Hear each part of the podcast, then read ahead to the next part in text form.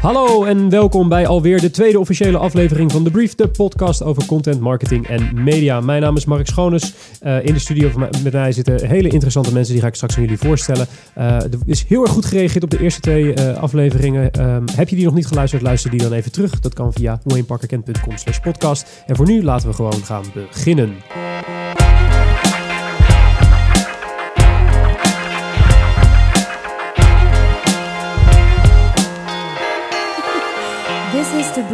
Ja, dat is alweer de tweede aflevering. De tijd vliegt. We zijn inmiddels alweer twee weken verder sinds de eerste officiële aflevering met, met AJ Huisman. Uh, in de studio met mij nu Maiko Valentijn, sinds 2004 actief in de wereld van de mediabureaus, daarvoor actief aan exploitantzijde. Uh, via OMD beland bij Mediacom, uh, nu al zo'n zes jaar bij Mediacom en inmiddels alweer ruim een jaar CEO. Maiko, welkom. Ja, dankjewel. Gaaf hier te zijn. Ja, tof. Is dit de eerste keer dat je een podcast doet? Ja, absoluut. Ik vind het ook uh, ontzettend nerveus met zo'n microfoon in je gezicht. Ja, het gaat vast helemaal goed komen. Ja, ze zijn intens groot. Je moet er heel erg uh, dicht op zitten. We maken ze uh, na iedere aflevering schoon, kan ik je verzekeren. Dus je hoeft niet bang te zijn om iets op te leveren. Beveiligd. Um, zoals altijd zit ik hier niet alleen met Maiko, maar zit ik hier uiteraard ook met een co-host. nu bent u gewend aan het warme, zachte stemgeluid van onze Nestor Frank Goren. In dit geval is het niet Frank die ik heb meegenomen, maar wel iemand anders waar ik heel blij mee ben. Dat is mijn waarde collega, strategy lead van de agency. Uh, Matthijs Stielman. Welkom Matthijs. Hey Mark. Gaat het goed? Ja, lekker. Mooi. Ben je een beetje zenuwachtig? Nee. Heb je er zin in? Zeker weten. Kijk, dan gaan we lekker naar het nieuws.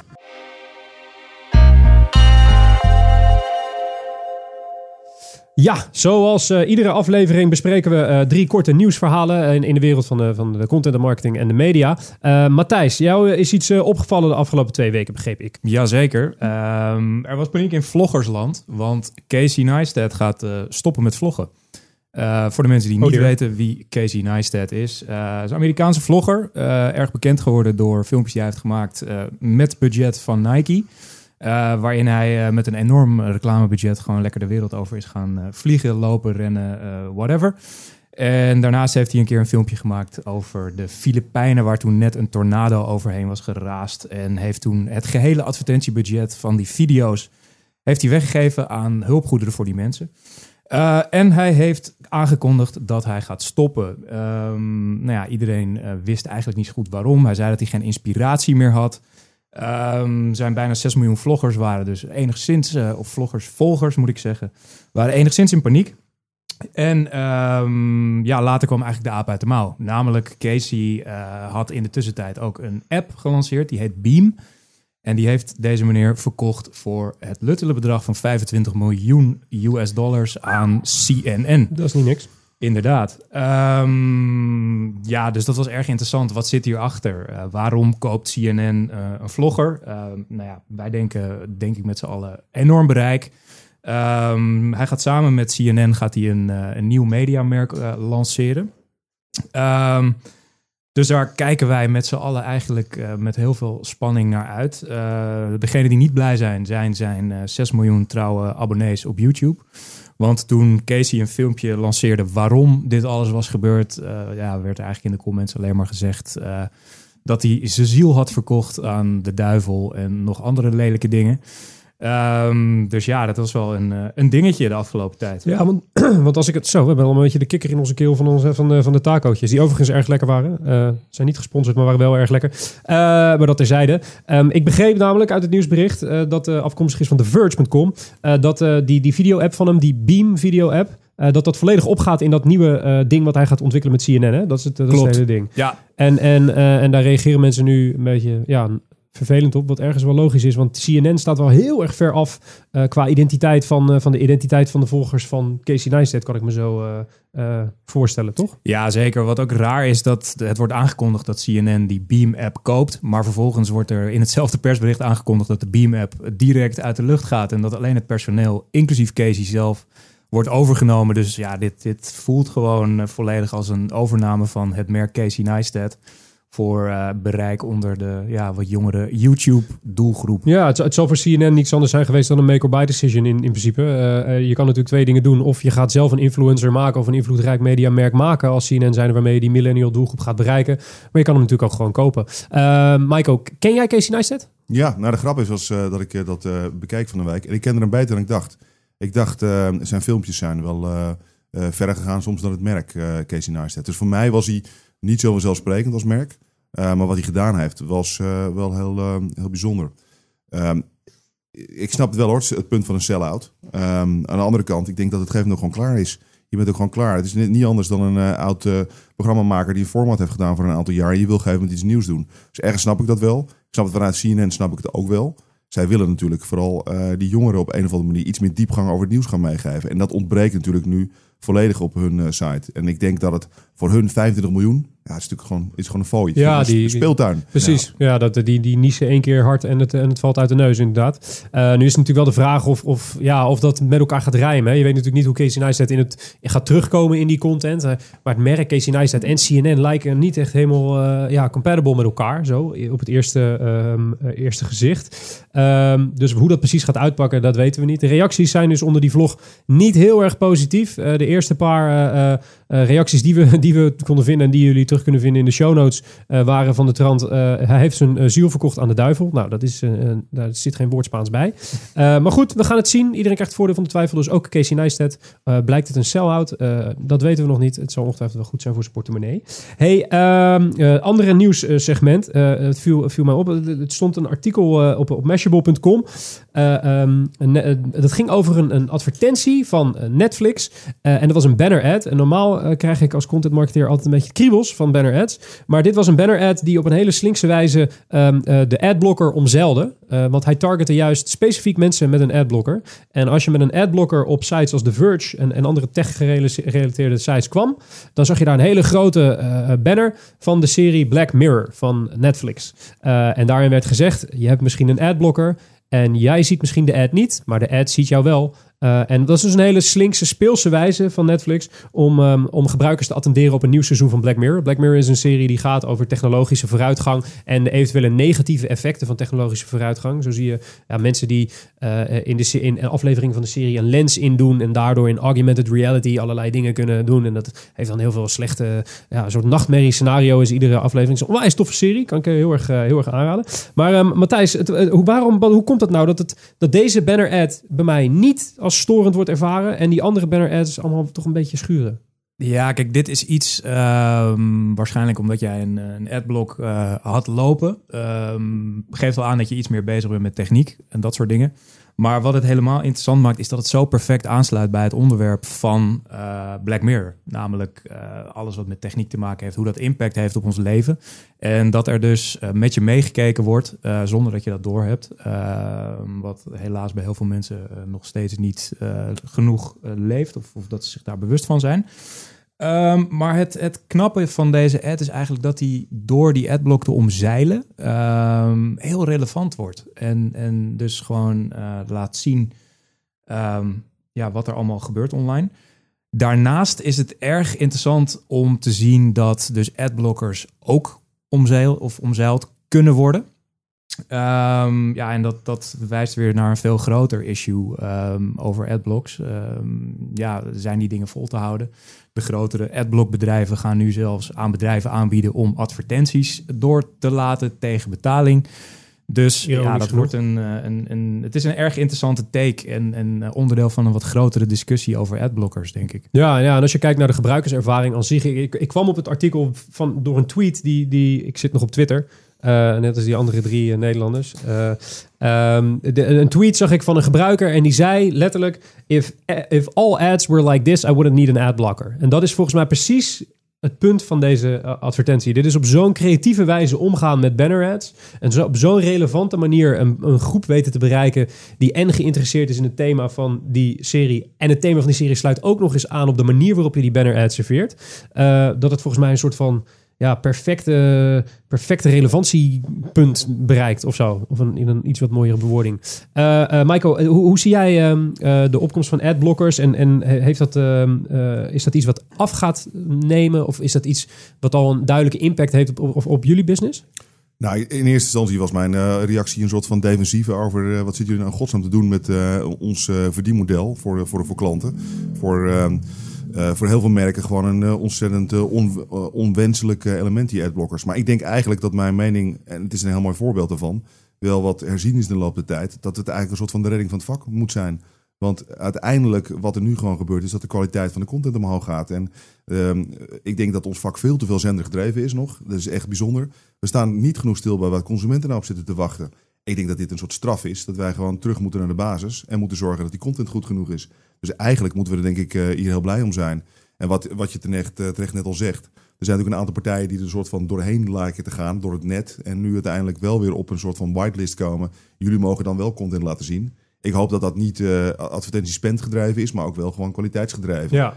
En uiteindelijk als wij over een paar jaar kunnen zorgen dat de adblocker een soort van stille dood gaat sterven ik denk dat we dan uh, een behoorlijke impuls aan de kwaliteit van ons vak hebben gegeven. Dus juicht eigenlijk stiekem toch wel toe. Ja, ja de, de adblocker als een soort van kwaliteitsfilter op display advertising. Ja, bijna. ja. ja display video in elke vorm uh, in wijze die je zou kunnen, kunnen, kunnen toelaten.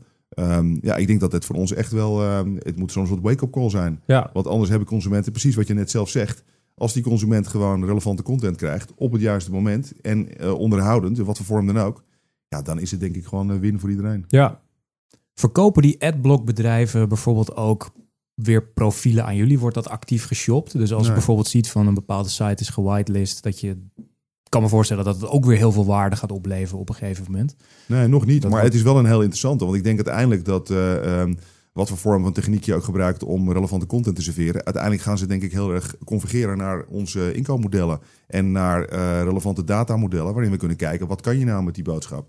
En het vervelende ervan is dat het altijd uh, zender gedreven is en niet per se ontvanger.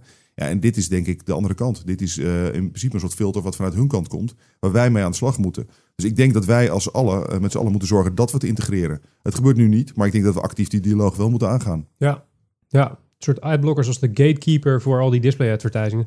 Hoop ik dat er mooie mensen daar aan het roer staan die zo nobel zijn om die rol in te vullen.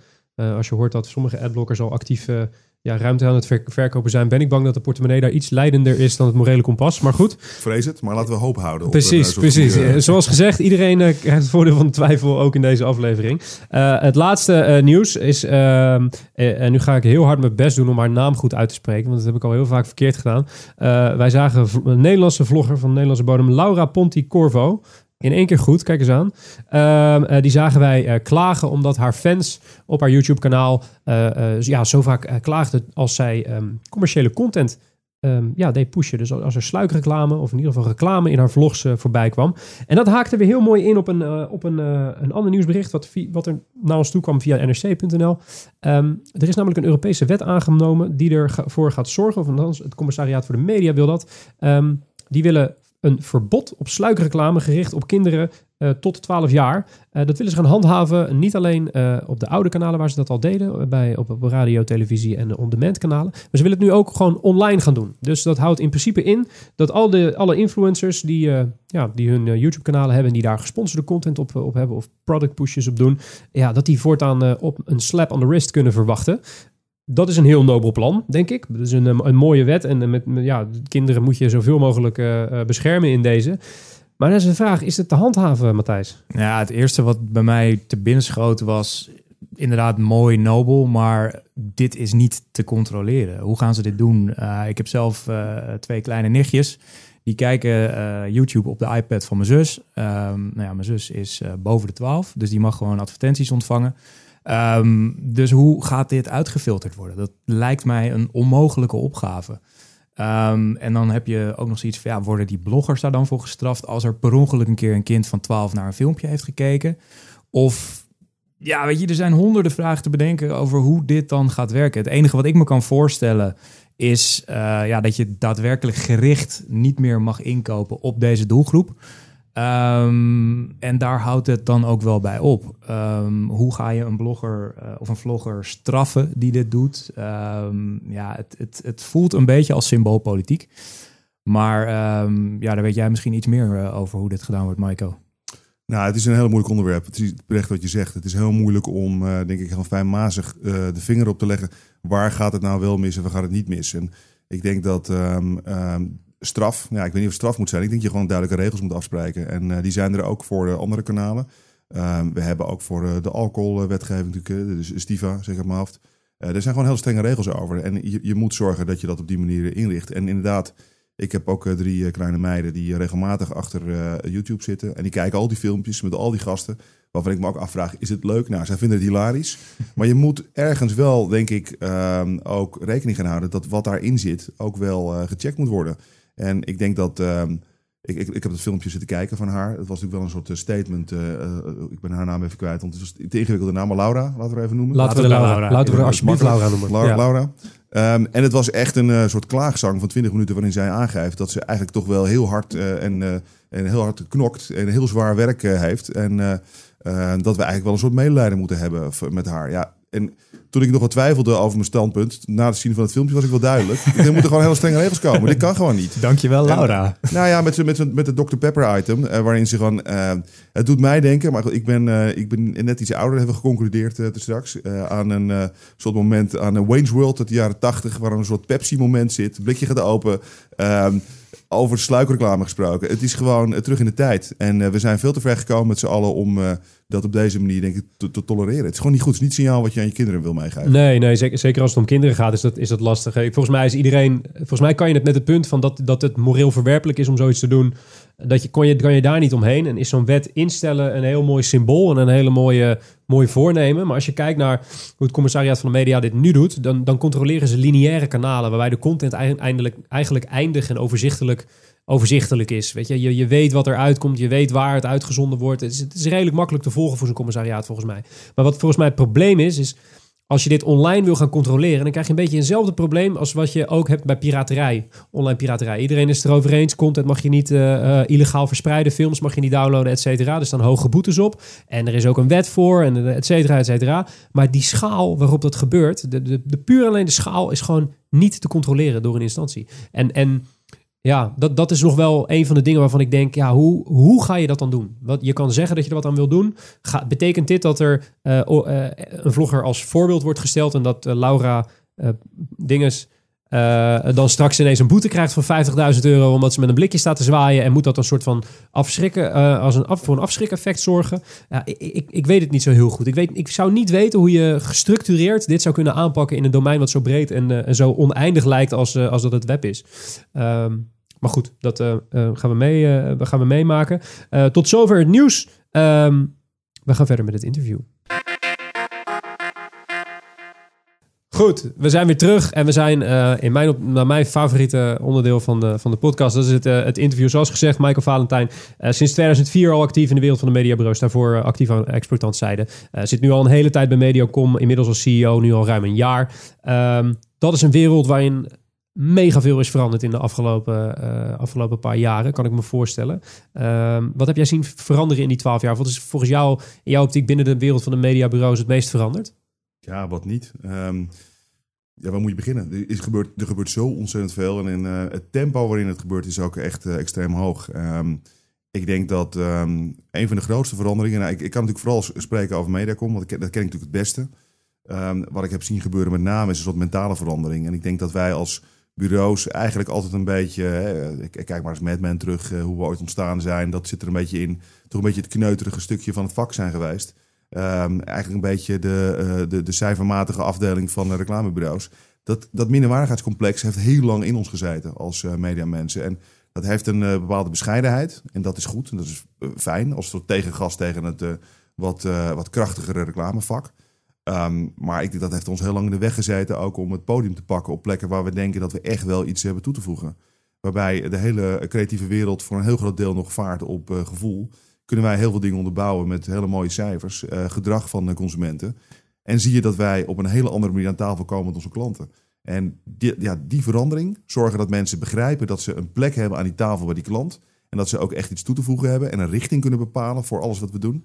Nou, dat vind ik een te gekke verandering. Want dat is, namelijk uh, dat is eentje die heel erg plaatsvindt uh, al, al jaren en nog steeds elke dag sterker wordt. Ja, ja je refereert zelf al een beetje naar het Madman tijdperk. En wat we, wat we eigenlijk gezien hebben door de jaren heen is dat, de, dat de, de, de advertisingwereld en de mediabureauwereld als een soort ja, accordeon eh, heen en weer is gegaan. Waar je eerst eh, alles in huis had, mediabureaus, agencies. Het was allemaal mooi, één grote club. Was in de jaren negentig kwam dat weer los van elkaar. En dan gingen reclamebureaus hun eigen ding doen, mediabureaus hun eigen ding doen. En als je ziet wat reclame- of mediabureaus nu doen, die, die gaan zelf weer dingen creëren. Die gaan zelf creatieve contentclubjes beginnen en, en, en uh, gaan eigenlijk de creatiehoek in. Um, waarom is dat? Waarom, waarom smelt dat nu weer samen? Wat is, wat is de verklaring daarvoor jou? Ja, ik denk dat er een heleboel partijen zijn die, uh, die het gewoon ook wel een stukje laten liggen. En ik denk dat um, wat je uiteindelijk ziet is dat je zo verschillende touchpoints hebt voor die consument. En op al die touchpoints moet goede content zijn. En die content moet aansluiten bij de, de fase waarin je als consument bent. En ik zie gewoon te veel nog steeds dat er uh, lineair iets gemaakt wordt, wat op al die kanalen in stukjes wordt, uh, wordt neergezet. Als je uiteindelijk, en het is, het is heel simpel, maar als je een tv-commercial hebt die je gewoon in je tijdlijn van Facebook knalt, dan ga je het gewoon niet goed doen dan ga je gewoon niet in staat zijn om engagement te krijgen of om bepaalde KPI's in, in, in beweging te krijgen. Het geluid staat uit, je zit uh, na anderhalf uh, seconde geloof ik, hè, dat is de, de soort van de duimregel, dat je doorscrollt, ben je in beeld en dan moet je ook gewoon uh, zichtbaar zijn, dan moet je opvallen, dan moet je al aangaan. En er moet ook nog duidelijk zijn wat het verhaal is wat je probeert te, of de bühne probeert te brengen. Nou, test het maar eens met gemiddelde tv-commercials. Het kan niet. Het werkt niet. Dus op al die verschillende kanalen en al die touchpoints moet je zorgen dat je goede content hebt die uiteindelijk aansluit op die behoeften. En dan, en dan ook nog eens een keer uh, consistent is in het verhaal wat je overal vertelt.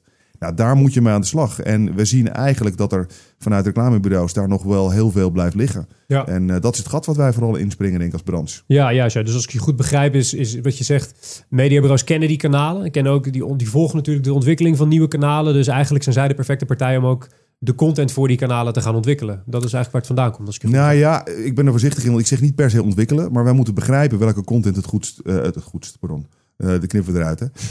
Um, wat, uh, welke content het best in staat is om op een bepaalde doelstelling te leveren. En dat is niet per se dat we hoeven te maken. Wij geloven heel sterk van het Medicom dat we willen zorgen dat de juiste content er is. En dan werk je met een flexibele schilder omheen die dat uiteindelijk voor jou kan faciliteren. En dat is het liefst het reclamebureau, want die zijn uiteindelijk het beste in kijken wat werkt creatief nou het best voor deze doelgroep op deze vraag. Alleen wel gestuurd vanuit wat is dan het, het touchpoint wat je probeert uh, te optimaliseren. Ja, dus dat betekent eigenlijk dat je, dat je mediabureau uh, jullie creatieve uh, uh, club binnen, het, binnen jullie mediabureau gaat dan fungeren als een soort regisseur die vervolgens weer andere ja. reclamebureaus of, of, creatieve partijen aanstuurt om, om de content te krijgen die, die je nodig ja. hebt. Ja. dus dat betekent eigenlijk niet, want we, ja, onze vraag was eigenlijk, ja, betekent dit dat we weer teruggaan naar het klassieke setting waar we in de jaren zestig ooit mee zijn begonnen bijna? Die samensmelting van mediabureau en reclamebureau. Maar als ik jou begrijp, is, is het voor Mediacom in ieder geval niet de bedoeling dat je straks een eigen reclamebureau weer in huis hebt zitten. Nee, zeker niet. Ik denk dat we wat, wat we vooral proberen te doen, is afhankelijk van die vraag te zorgen dat je de juiste partij aan tafel zet. Die in staat is om dan het stuk content te maken wat je nodig hebt in voor het merk of uh, uh, voor de fase waarin je zit in je consumer journey. En dat is wat je uiteindelijk probeert te vangen. En uh, het zal niet ons doel zijn om een volledig creatieve unit in huis te hebben. Het is, wij zijn uiteindelijk uh, consultants op wat is nodig om je merk-KPI's in een bepaalde manier uh, te beïnvloeden.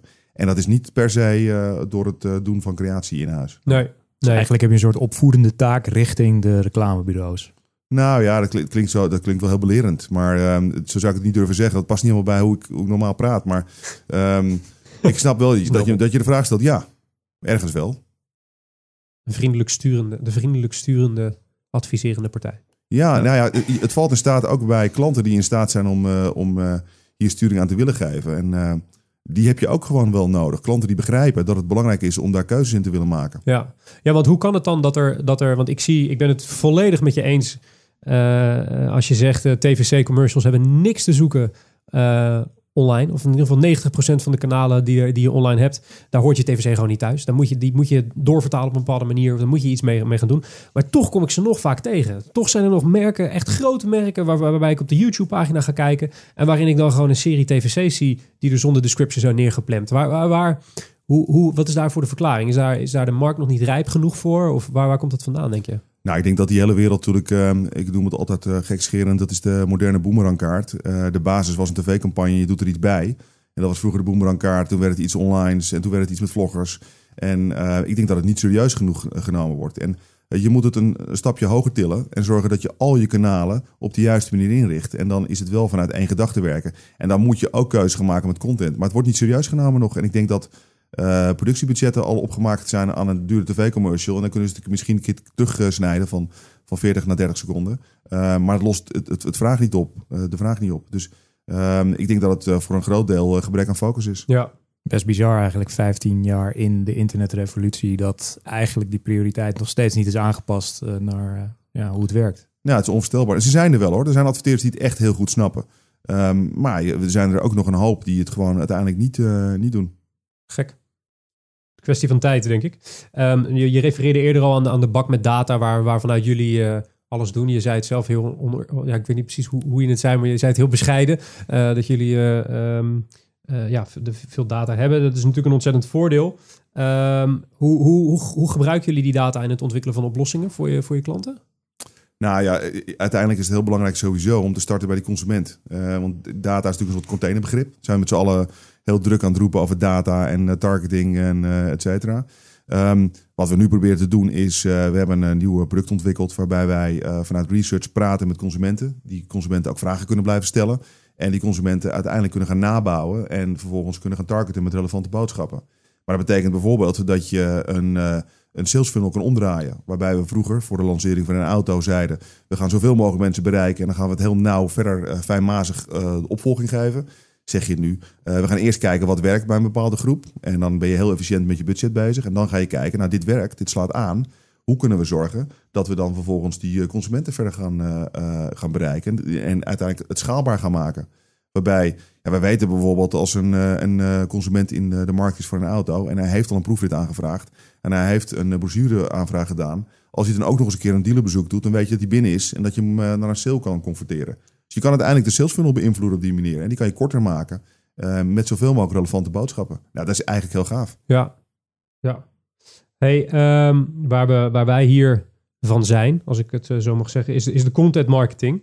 Um, binnen content marketing wij sturen altijd op owned en, en, en secundair op earned kanalen. Um, maar jullie businessmodel, het klassieke, klassieke businessmodel van het mediabureau, is ja, voornamelijk gebaseerd op paid.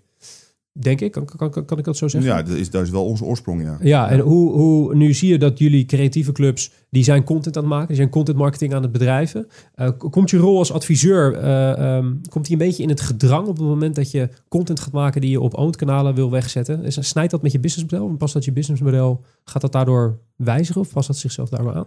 Nee, hij, hij past zich wel aan. Ik denk niet dat het, uh, ik zie het niet als bedreiging, als dat je vraag is. Mm -hmm. um, ik denk dat het een uh, verrijking is van ons vak, want het stelt ons in staat om veel verder te gaan met uh, de koppeling van die data. Als je uiteindelijk in staat bent om CRM-data te gebruiken in wat voor manier ook in uh, de inkoop van uh, peetkanalen, ja, dat is alleen maar betere afstemming. Dus ik denk dat we heel goed snappen nu welke kanalen een bijdrage leveren aan die stappen die de consument naar jouw product maakt. En als je daar een soort op de ultieme regisseursfunctie in kan, kan hebben, dat is, dat is uiteindelijk wat voor ons heel interessant is. Ja, dus, dus die consultancyrol. We willen gewoon snappen waar die consument is. En of het nou ons kanaal is of die van een klant, dat maakt het uiteindelijk niet uit. Nee. Wij moeten ook gewoon zorgen dat we niet afhankelijk zijn van die geldstromen die je hebt op het gebied van uh, traditionele media-inkoop. Want dat is natuurlijk waar natuurlijk de pijn zit in ons vak. Ja, ja, precies. Ja, ja want het, dat, staat natuurlijk al continu onder druk, kan ik me voorstellen, bij, bij, bij jullie. Uh, of bij mediabureaus in het algemeen natuurlijk. Um, dus ja, als ik je goed begrijp, wil je nog steviger op die adviseursrol gaan zitten en het volledige plaatje uh, ja, beheersen met creatieve partijen daaromheen die dingen daarvoor maken.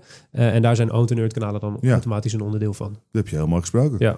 Uh, hey, um, als we kijken naar een van jullie partijen, Brand New Telly. Ehm, kan, je, kan je kort uitle uitleggen voor de mensen die aan het luisteren zijn. Wat, wat doet Brand New Telly? Wat heeft dat met Medicom te maken? Wat, hoe werken die twee met elkaar samen?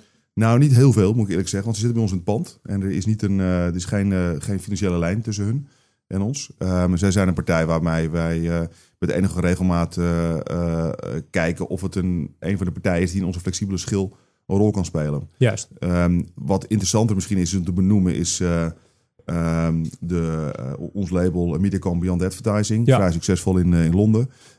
dat is onze aanpak op het gebied van content. En daar gaan wij kijken wat is de content die wij moeten maken om een bepaalde doelstelling te realiseren. Dat is ook echt wel van een strategisch kaliber.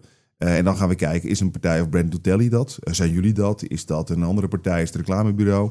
Wie is het beste in staat om uh, ons daarin te helpen om een stap te maken in, in deze campagne? Een mooi voorbeeld daarvan is bijvoorbeeld De campagne die we vorig jaar gedaan hebben met Nikon, met Sascha de Boer. Misschien Ja. nog gezien hebt. Ja, Sascha. Sascha. Ja. Ja, is een campagne. eh, campagne waar we heel trots op zijn. Ehm, die is uiteindelijk in-huis is het idee ontstaan. In combinatie met wat de klant al had aan, aan waarde. Hoe, hoe kan je daar, of aan, aan assets, hoe kan je daar een verhaal van maken? Dus zijn we gaan praten met een paar partijen. Om te kijken wie kan dat het beste op, eh, oppakken. Toen zijn we uiteindelijk eind- uitgekomen bij WeFilm. Ehm, ja, die zit ook niet bij ons in het concern. Dat is een partij waarvan wij gezien hebben dat ze iets kunnen. En wat zij hebben neergezet op het gebied van inspiratie, mooie beelden. Ja, dat is fantastisch. En, eh, maar volgende keer zijn het eh, weer heel andere partijen die je oppakt om, om iets moois neer te zetten. Ja, ja, en dan is Beyond Advertising eigenlijk die regisseur waar je het eerder al over had. Hè? Dus Ja. de partij die iedereen aanhaakt en, en dat, co- dat, dat coördineert. Ehm, als je al die partijen bij elkaar hebt, hè, kijk, de Beyond, de Beyond Advertising is dan die regisseur. Dan heb je heel veel partijen waarmee je samenwerkt, reclamebureaus, PR-bureaus, et cetera. Hoe, hoe zorg je ervoor dat die partijen zo goed mogelijk samenwerken? Zit dat dan, wat, wat, wat moet zo'n Beyond Advertising als, als visie hebben daarop, op die, op die samenwerking? Ehm, ja, wat, wat belangrijk is, is dat je daarin, eh, ik, denk ook een, ehm, ehm, je, moet, je moet je toegevoegde waarde laten zien. Je moet zien hoe je die dingen aan elkaar kan knopen. En eh, daar zit best wel spanning op, want je hebt ook wel overlap met mensen die dan bij een productiehuis zitten, of die bij een exploitant zitten, of bij een reclamebureau. Uiteindelijk wat wij willen doen, is heel scherp kijken naar wat is de eh, originele vraag in de briefing van de klant. Waar moeten we nou groei op laten zien? En kunnen we dan de content beoordelen op die parameters? En daar hebben we ook een aantal tools voor. We kunnen dat met onderzoek doen. We kunnen dat in ieder geval doen met een heel team wat heel ervaren is eh, daarmee. Eh, en dat is eigenlijk onze kerntaak. Zorgen dat we dan zo goed mogelijk die content aansturen. En daarmee nemen we een heel stuk handling over van die klant. Anders moet die klant dat gaan doen. Ja, En eh, die heeft wel meer, meer liggen. Het is wel een soort nieuw domein, omdat je dan ook wel eens te maken krijgt met het aansturen van een reclamebureau. Ehm, en soms bij een reclamebureau zitten er fantastische mensen die het veel beter kunnen dan wij. En dan probeer je alleen te kijken hoe raakt het de rest van de mediacampagne.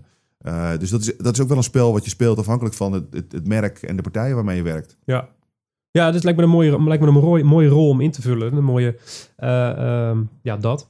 Ehm, dat betekent, als je, als je die, die Beyond Advertising mensen, die zitten, kan ik me voorstellen, gewoon bij Mediacom in. Hè? Die zitten bij elkaar. Ja. En, eh, het zijn wel een ander soort mensen, lijkt Ja. me. Toch? Ja. Dan de klassieke media, de, de data people, om het zo maar te zeggen. Ik kan me voorstellen dat de een een knotje en een rare trui heeft. Die, die een beetje lijkt op de persoon die nu aan het woord is. En dat de andere mensen weer van een ander slag zijn. Wat betekent dat voor jou als, als CEO? Wat betekent dat voor je leadership en voor je aansturing? Hoe, hoe ga je met die twee verschillende groepen om? Nou, hij is het is een nuanceverschil. Ik denk niet dat ze extreem creatief zijn bij ons, hè, omdat we natuurlijk vooral strategisch een rol eh, zoeken. Maar ze zitten absoluut op het eh, creatieve snijvlak. En daarmee heb je een, eh, een ander DNA binnen. Je haalt een vrijere geest binnen. En je haalt ook een bepaalde eigen wijsheid binnen die er niet. Eh, ehm, die er minder in zit. Hè? Wat ik net zei over het bescheidene. Ja, Dat moeten we ook een beetje loslaten. Dus ik ben wel blij met die nieuwe bloedgroep binnen. Omdat het namelijk een soort bravoer binnenhaalt. Die mediabureaus gewoon een beetje missen van oudsher. schudt de boel En- een beetje wakker. eh. Ja, zeker wel. Dus ik ben er eigenlijk heel blij mee. In het begin heb je dan ook wel te maken met wat doet dit voor de groep. En eh, wordt dat ook geaccepteerd binnen de groep. Eh, maar Hoe, je, hoe ging dat? Hoe, hoe, wat was nou de eerste... sorry Gijs, als je luistert. eh, Ehm, nee, wij, wij hebben een fantastische, talentvolle stratege gevonden die de unit is gaan leiden. En eh, die komt binnen en die, eh, die moet uiteindelijk ook zijn plek gaan, gaan vinden. Eh, dat heeft hij fantastisch gedaan, want hij heeft gewoon hele mooie content gemaakt. En die klanten zijn heel tevreden met wat daaruit komt. En hij is heel goed gaan samenwerken met al die teams. En ehm, het is ook niet een expertise die alleen daar ligt. Uiteindelijk, het, in dit geval het, het, klantenteam van Nikon, of dat het van Volkswagen is, of welk merk dan ook. Die moeten heel goed snappen hoe dit uiteindelijk succesvol kan zijn voor, voor deze adverteerder.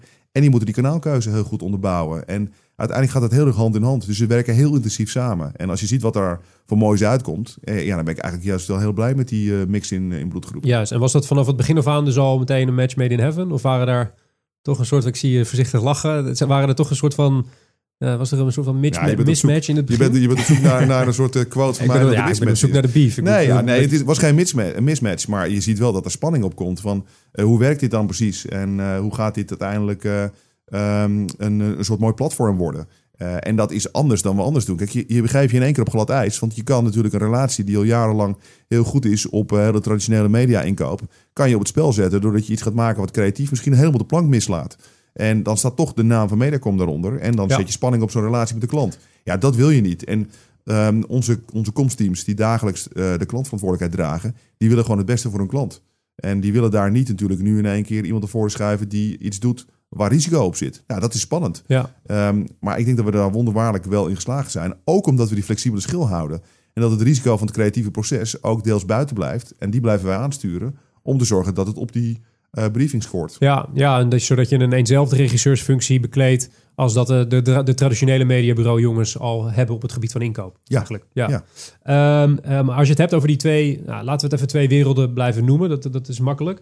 Um, ik kan me voorstellen dat er vanuit de klassieke mediabureau gedachte uh, uh, stuur je op, um, nou ja, uh, GHP's, weet je, de klassieke dingen. als je content gaat maken, dan, dan ja, wat wij vaak ook doen, is, is sturen op long-term KPI's. Hè? De, hoe, hoe, hoe zie je dat? Wat, wat, hoe gaat dat samen? Werkt dat bij jullie ja. in die zin? Nou, we hebben een, een heel sterke research team. En uh, wat zij er voor ons ook gaan doen, is kijken hoe scoort dit dan ook op de merk KPI's. ben je in staat om die merkvoorkeur naar boven te krijgen? Of merkbekendheid ligt een beetje aan de vraag die je ja. meekrijgt.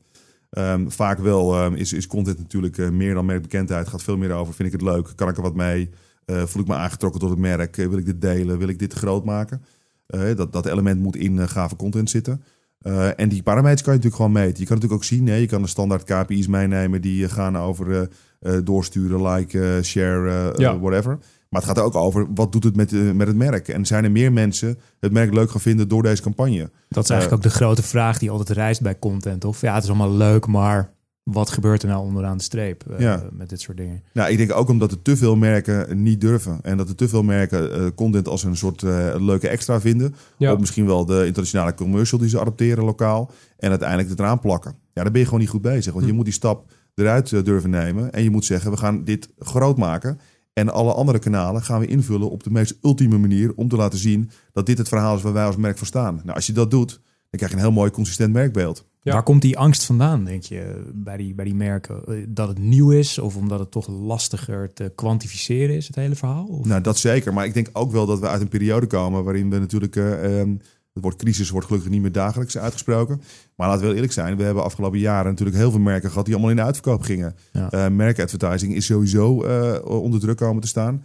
En aan alle kanten zijn we gewoon uh, drie halen, twee betalen acties gaan doen. Op, op wat dan ook. Of het nou een auto is of, wat, ja. of whatever tot aan eh, in de supermarkt. Er zit heel veel eh, eh, prijsdruk op. iedereen concurreert elkaar dood. Ehm, er zit heel veel angst in de markt, denk ik. En, en logisch zo, want het, het, ja, budgetten staan onder druk, doelstellingen zijn heftig. Ik denk dat voor iedereen het de afgelopen jaren behoorlijk pittig zijn geweest. Ja. Tenzij je bij Wayne Parker Kent werkt en gewoon een soort van. Ja, bij ons gaat het allemaal echt. Uh, bij ons gaat het allemaal echt van een leien dakje hoor, structureel. Ja, dat kan vertellen. Ja. Dit is geen gesponsorde, dit is geen gesponsord item. Um, nee, mijn volgende vraag was eigenlijk: vind, vind, je dat adverteerders en merken voldoende sturen op die, op die long-term uh, eh, KPI's? Maar dat heb je eigenlijk al een beetje beantwoord. Hè? Nou, er zijn een aantal die dat uh, minder doen. En er zijn, een aantal, uh, er zijn een aantal klanten die maken jou als bureau beter. Omdat ze zo ontzettend sterk zijn in het beste uit hun bureaus en relaties halen. Dat, en dat zijn natuurlijk de klanten waar je heel graag voor werkt. Want die zorgen ervoor dat je als bureau ontwikkelt. En daar hebben we er best een hoop van. en dat is de Doe maar eens een. Uh, Volkswagen is zo'n zo'n klant. Het is een, uh, is een mooie. Die, ik lach erbij omdat het er eentje is die we dit jaar global verloren en lokaal konden houden. Iets waar we ontzettend trots op zijn. Maar we hebben ook van hun gehoord waarom dat is. Um, een van onze belangrijkste punten in ieder geval is dat wij ook voelen. En dat proberen we altijd ook mee te geven aan iedereen. Dat dit een klant is die jou inhoudelijk beter maakt als bureau. En als mens om daarvoor te mogen werken, vakinhoudelijk ontwikkelt het je gewoon. Het, zijn, uh, een partij, het is een partij die altijd op zoek is naar uh, innovatie. Zit in hun merkwaarde. En uh, dat zorgt ervoor dat je dus altijd met nieuwe oplossingen moet komen. Of het nou op mede-inkoop gaat of in de content impact, impact sferen. er komen heel veel mooie cases uit naar voren. Juist. Nu, nu heb je je mediabureau van eigenlijk bedrijven in het algemeen bestaan volgens mij uit uit de filosofie, uit processen, uit data en dan voornamelijk natuurlijk uit mensen. Nou hebben we eerder al een beetje gesproken over nou, twee typen mensen dat je in je, in je mooie, mooie tent hebt, uh, hebt lopen. Um, maar hoe zorg je ervoor dat dat de beste mensen zijn als, als CEO zijn? Wat, wat, wat, hoe, hoe trek je die mensen, of ze nou een knotje hebben of niet? Hoe, uh, wat, wat, hoe zorg je ervoor dat dat altijd uh, op niveau is? Nou, we hebben een hele mooie reeks van succesvolle jaren gehad. En die hoop ik nog heel lang met het hele team te mogen doorzetten. En dat zorgt er ook voor dat je reputatie natuurlijk gewoon goed wordt. En in de markt staan we volgens mij wel eh, heel aardig bekend. Um, ik, ik, denk, um, het is natuurlijk heel moeilijk over jezelf te zeggen, maar er zit wel een bepaalde bescheidenheid in ook. We staan ook niet op uh, alle podia om te roepen hoe uh, briljant we onszelf vinden. Um, wat ik altijd zeg, we praten ook altijd in de wij-vorm. Heel belangrijk element van Medicom. Wij zijn succesvol en we zijn ook wel eens niet succesvol. Maar wij zijn wel degene die de organisatie maken. Klinkt heel zoet en sappig bijna. Maar het zijn wel van die clichés die je echt moet leven in alles wat je doet. En um, door, die succes, door het succes wat we gehad hebben, het bureau van het jaar nominaties, vijf op een rij, een keer gewonnen, uh, veel mooie klanten erbij. ze voelen dat er wat aan de hand is. En ik denk dat um, we zijn natuurlijk onderdeel van een groot netwerk, maar dat betekent niet dat je niet ondernemend kan zijn in onze organisatie. Er is een bepaalde vrijheid en verantwoordelijkheid die je krijgt. En dat vinden mensen over het algemeen eh, te gek. En ik denk dat er een cultuur is waar mensen ook eh, voor elkaar willen rennen. En niks is perfect. En bij ons zijn er ook uitdagingen. En er gaat wel eens iemand weg. En dan is iemand wel eens boos. En ik doe het wel eens niet goed. En iemand anders doet het wel eens niet goed. Uh, maar de algemene sfeer is gewoon echt heel positief. En uh, oplossingsgericht. En als er iets gebeurt met iemand of met de klant. want we zijn een groot bedrijf inmiddels. Dus er gaat ook wel eens iets in de privésfeer niet goed. Of, of zakelijk niet goed. En er is steun. En mensen willen voor elkaar rennen. En dat is een sfeer die ik die ik zelf zelden heb meegemaakt bij andere bedrijven waar ik heb gewerkt. En uh, daar ben ik echt heel trots op. Nou, ik wilde vragen, is dat, is dat inderdaad je onderscheidende vermogen? Is dat die, uh, die ondernemingszin en, maar, en het wijgevoel, dat is in jouw optiek hetgene wat, wat Mediacom onderscheidt van de andere labels, als ik het begrijp? Ja, nou ja, ik, ik, ik wou niet per se over de andere labels praten, maar waar ik in ieder geval waar ik hoor dat wij in positief terug worden gekoppeld. Juist. We hadden een paar recente grote pitches, waarbij dat ook het, het primaire punt is dat ze terugkoppelen. Jullie team en hoe jullie daar samen stonden, ja, dat is fenomenaal te gek. Kun je een voorbeeld geven van, zoals je, je hebt een aantal clubs waar we het net al over hadden. Um, actief voorbeeld van hoe je al die cultuurtjes bij elkaar brengt. Van, van, ja, het zullen toch allemaal andere disciplines zijn, met allemaal eigen uh, sfeertjes. En, en uh, hoe zorg je er voor harmonie tussen die verschillende clubs? Ja, we hebben, uh, ja, het lastige van het vertellen van dat soort dingen, dat klinkt het vaak echt wel heel, bijna een soort van smerig zoet. um, Houden we van. Nou, ik ga, toch, een poging, ik toch een poging wagen. Um, de vragen mij ook wel eens mensen... Uh, omschrijf nou eens een uh, goede uh, cultuur van, van Medicoms. Dit vind ik heel lastig. Omdat als je het in woorden brengt... dan zou je dat van andere bureaus ook kunnen horen. En dan zou je best wel kunnen denken... nou, dat lijkt eigenlijk wel heel erg op elkaar. Um, ik ervaar in ieder geval wel dat het bij ons heel erg klopt. als je kijkt naar onze cultuur en behaviors... zoals wij ze ook noemen... daar zit er een bepaalde gretigheid in... om verder te gaan naar je eigen verantwoordelijkheid. En um, dat is voor ons een heel fundamenteel element. Wij zijn systeemdenkers, zoveel dat graag. Dus wij willen het hele systeem van communicatie in kaart kunnen brengen voor klanten. Dat betekent dus ook dat je verder moet kijken naar je eigen verantwoordelijkheid. Dus wij verwachten van mensen dat ze niet kijken, ik ben tv-planner en ik kijk alleen naar mijn GRP's. Nee, wat doet dat als invloed op de searchvolumes? Of wat doet dat met content? Want als we dit erop knallen, gaat het niet werken. Want ik start mijn research toe en ik ga een gesprek aan. Uh, de commercial die ik nu krijg en uh, wat ik geadviseerd heb, dat gaat gewoon niet werken. Wat gaan we doen? Hoe kunnen we dit beter doen? Kunnen we dit uh, aanpassen? Kunnen we het reclamebureau een gesprek mee aangaan? Denk verder dan ik voer gewoon mijn taak uit. En dat is wat wij heel belangrijk vinden. Ga uh, voorbij aan je eigen verantwoordelijkheid. En um, ik denk dat dat een van de belangrijkste elementen is in ons club. Ja, en die, en die, die, die, die kruisbestuiving, wordt dat op een, op een bepaalde manier ook nog gefaciliteerd? Op, op, met, met soort van interne opleidingen of, een soort van, ja, hoe, hoe, faciliteer je dat als, als uh, organisatie? Nou, dat is als je uh, bij een bureau rondloopt, dan is de waan van de dag is hetgene waar we altijd het meeste last van hebben. Dat geldt voor alle bureaus. Het is gewoon continu gekhuis. Er moet continu een deadline geleverd worden, dus er is, er is altijd wat. Je moet af en toe momenten zorgen, hebben waarbij je eruit stapt. Uh, een van de dingen die ik, uh, toen ik, je zei het straks al een jaartje in mijn rol zit nu, um, die ik opgepakt heb toen ik in die rol kwam, was kunnen we um, daar meer momenten en tijd aan gaan besteden. Dus ik ben ontbijtsessies uh, gaan doen zelf. Uh, gewoon s ochtends uh, croissantjes smeren en dan praten over het vak. En mensen ook uitdagen om dan het podium te willen pakken, om daar iets over te willen vragen, zeggen, doen. Um, in mijn primaire karakter zat, ja, wie zit er nou te wachten op mijn mening, dacht ik in eerste instantie nog. Maar je ziet dat mensen daar echt op aangaan en je ziet dat ze dan ook met elkaar gaan praten. Dus wat heb je dan in de ruimte? Dan heb je mensen van allerlei verschillende disciplines in de ruimte die praten over uh, wat die ontwikkeling is. En pas geleden was het onderwerp uh, virtual reality. Hoe, hoe beïnvloedt jou dat in die rol en uh, de andere in een andere rol? Juist. En die hebben daar meningen over, ethische bezwaren. Het ging over alles en nog wat. Dat is te gek. En zij voelen zich ook gewoon heel serieus genomen in die, in die kennis die, die kennisoverdracht. Ja. ja, het is heel gaaf. Zijn dat, zijn dat um, uh, clubjes die je random uitnodigt? Pik je er een paar zo uit en dan stel je een teampje van samen en die stuur je een mailtje. Zeg, joh, uh, je, je, gaat mee met de ontbijtsessie deze week? Nou, deze mochten zich in, mensen mochten zich inschrijven. Dus uh, uh, haal je wit voetje halen bij de, bij de, bij de baas. Um, nee, ze konden zich inschrijven op een soort lijst. Um, en daar hadden vrij veel mensen dat toch ook wel gedaan. Dus ik was er eigenlijk ook wel enorm verrast over. Ja. En dat was toevallig een hele mooie mix. En ik heb het een beetje verdeeld. maar dat ging eigenlijk heel, dat ging heel erg vanzelf. Ja, grappig. grappig, een mooie manier om iedereen zo te laten snuffelen aan elkaar, uh, kan ik me voorstellen.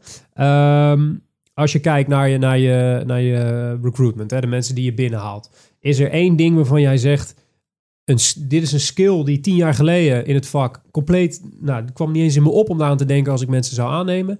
En het is een skill waarvan je nu zegt: dat, dat moet je hebben. Is er, is er iets ontstaan in die tien jaar waarvan je denkt, ja, dit is, dit is iets wat iedere, iedereen, ieder van mijn medewerkers moet, uh, moet beheersen?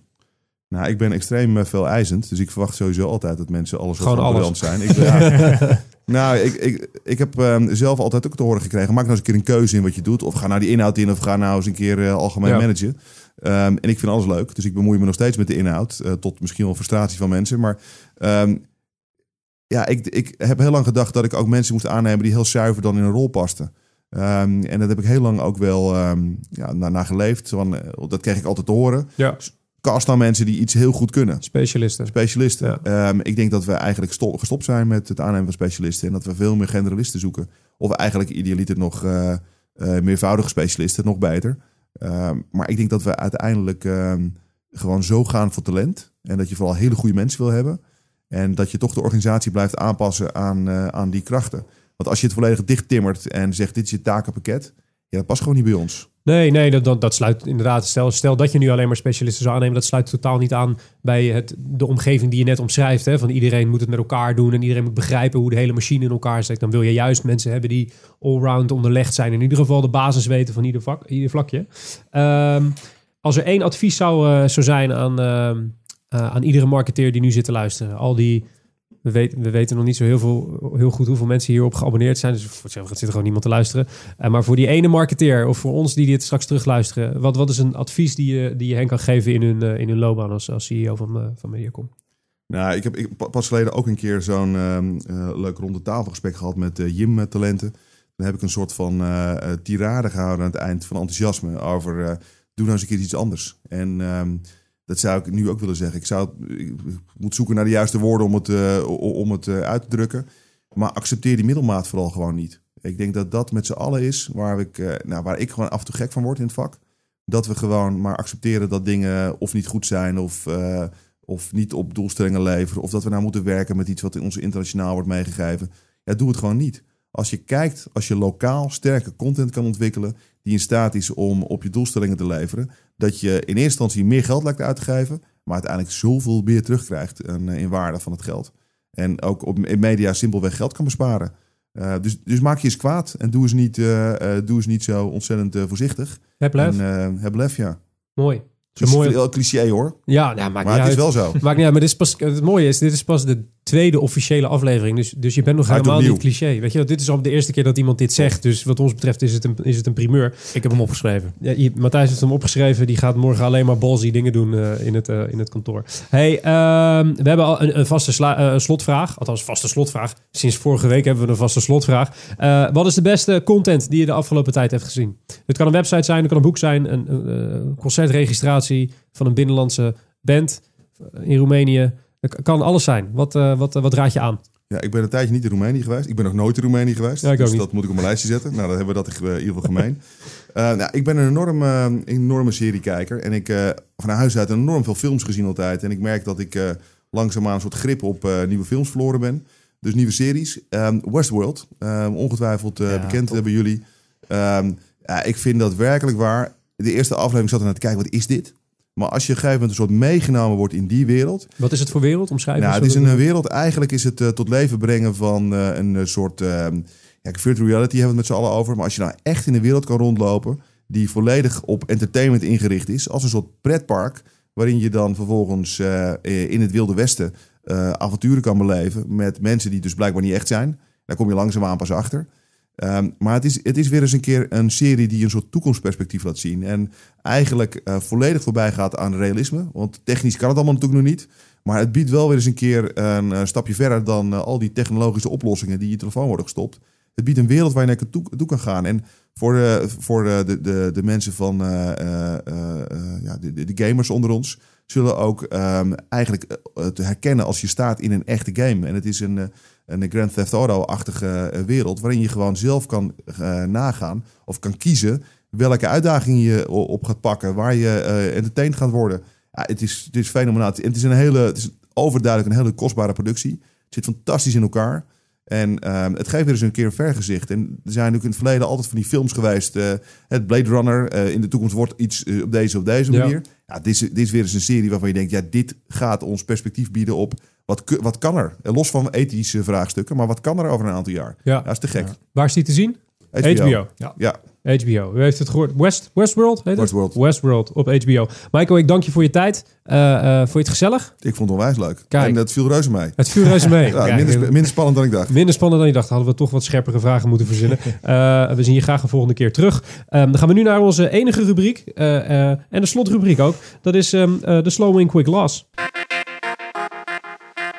En dat betekent dat ik het woord mag geven aan mijn waarde collega Matthijs. Want jij hebt de slow win van deze, we- eh, deze aflevering. Hè? Jazeker. Eh ik wil jullie eh, wijzen op de website die heet Gameplan A. Eh, Gameplan A is een digitaal magazine en dat focust zich op ja, work-life balance.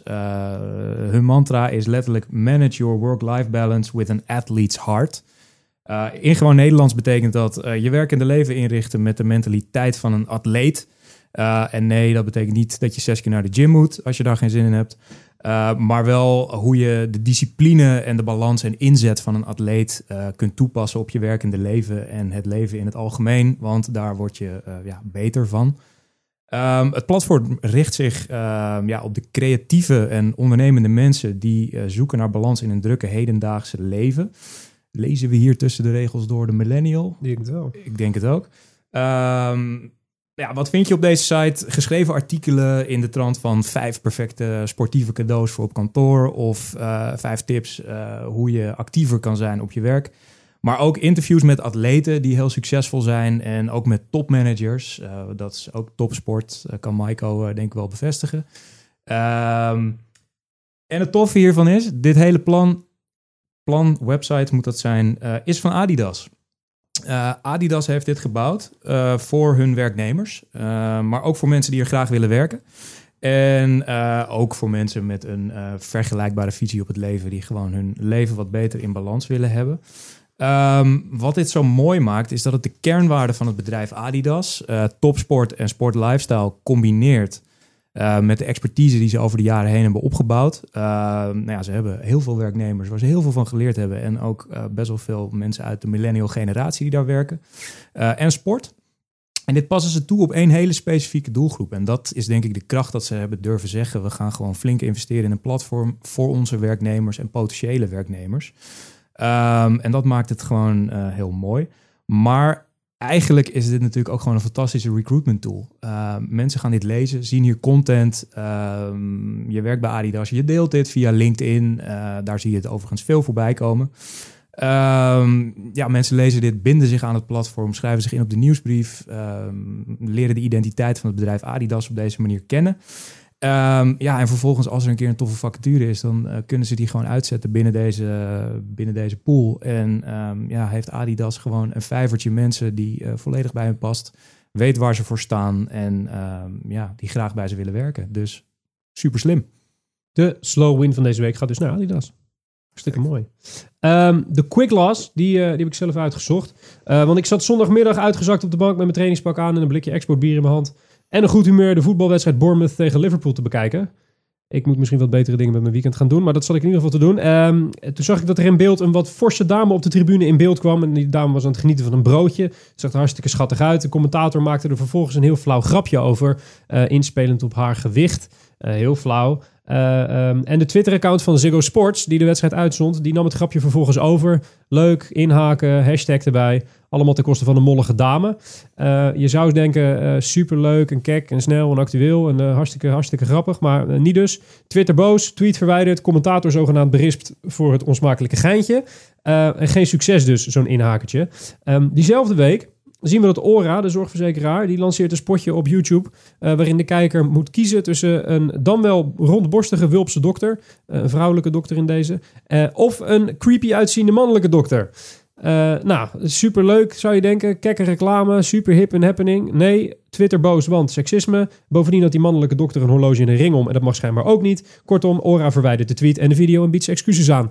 En kijk, ik snap het allemaal wel. Natuurlijk is een aantal retweets en views en likes allemaal leuk, maar blind gaan voor die snelle grap, dat pikt je doelgroep gewoon niet meer. Je verkoopt zorgverzekeringen. Je hoeft niet grappig te zijn. Je zendt sportwedstrijden uit waar mensen op tribunes en in huiskamers naar kijken. Waarom neem je dan in vredesnaam je eigen publiek zo op de hak ten koste van een puberaal grapje? Dat is allemaal onnodig. Vertel me gewoon wat je dienst en merk toevoegt aan mijn leven. Grappig doen, dat doe ik zelf wel. Dus de quick loss van deze week gaat zowel naar Ora uh, als uh, naar de mensen van Ziggo Sports. Uh, hou op met die flauwe inhakers. Doe niet zo lollig. en als, het dan, als je dan lollig doet, doe het dan met een goede grap en geen flauwe grappen over dikke mensen. En dat is niet omdat ik zelf zo onzeker ben over mijn gewicht. Goed, dan rest mij niets anders dan mijn gasten bedanken. Of onze gasten bedanken moet ik zeggen. Dankjewel Michael Valentijn, CEO van Medicom, dat je hier was. Graag gedaan. Vond je het leuk? Top. Kijk, daar houden we van. en Matthijs Stielman, co-host, mijn collega, mijn waardevriend. Uh, dankjewel voor de komst en de gezelligheid. Tot de volgende keer. Dat betekent dat er over twee weken weer een aflevering is van The Brief. De podcast over content marketing en media. Wie er dan te gast is, dat weten we nog niet. We gaan onze best doen om een dame te vinden dit keer. Um, wat het thema is, weten we nog niet. Wat mijn, wie mijn co-host is, weten we niet. Is het Matthijs? Is het Frank? Is het misschien wel iemand anders? Spannend, spannend, spannend.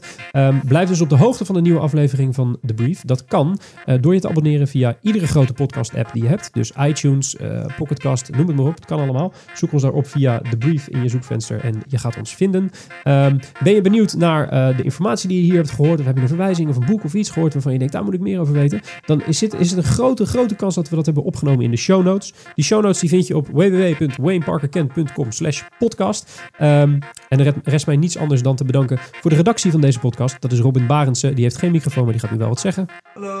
En de techniek wordt zoals altijd gedaan door de onvolprezen Kevin Eijk, die heeft ook geen microfoon, maar die gaat ook gewoon wat zeggen. Yes. En we bedanken onze vrienden van Adformatie, onze officiële mediapartner. Dat was de brief, overlevering 2. Tot over twee weken. Mijn was Mart Schoones. Bedankt voor het luisteren.